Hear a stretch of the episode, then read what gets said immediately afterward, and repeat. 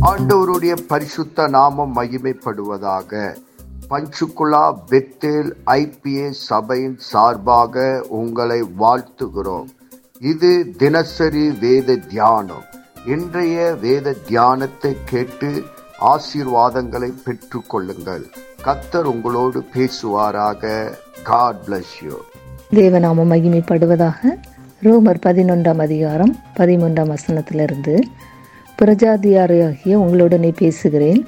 புறஜாதிகளுக்கு நான் அப்போசலனாக இருக்கிறதினாலே என் இனத்தாருக்குள்ளே நான் வைராக்கியத்தை எழுப்பி அவர்களில் சிலர் ரட்சிக்க வேண்டுமென்று என் ஊழியத்தை மேன்மைப்படுத்துகிறேன். பதினஞ்சாம் வசனம்.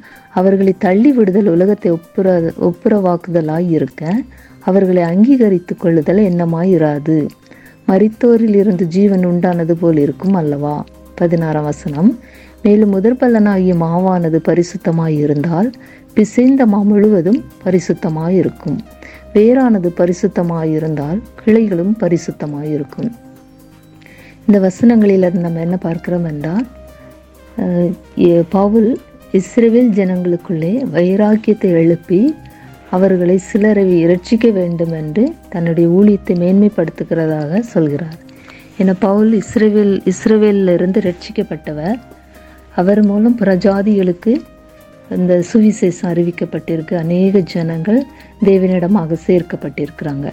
அப்போ இஸ்ரேவேல ரட்சிக்கப்பட்டா இன்னும் அநேகருக்கு ரட்சிப்பு உண்டாகும் என்று அவர் சொல்கிற காரியத்தை பார்க்கிறோம். அதனால தான் அதில் பண் சொல்லப்பட்டிருக்கு. முதற் பலனாகிய மாவு இஸ்ரேவேல் ஜனங்களை குறிக்கிறது. பிசைந்தாமா பிரஜாதி புறஜாதி ஜனங்களை குறிக்கிறது. வேரானதும் இஸ்ர வேரானது பரிசுத்தமாக இருந்தால் கிளைகளும் பரிசுத்தமாக இருக்கும் வேரும் இஸ்ரேவேல் ஜனங்களை குறி குறித்து சொல்லப்படுகிறது. கிளைகள் வந்து புறஜாதி ஜனங்கள்.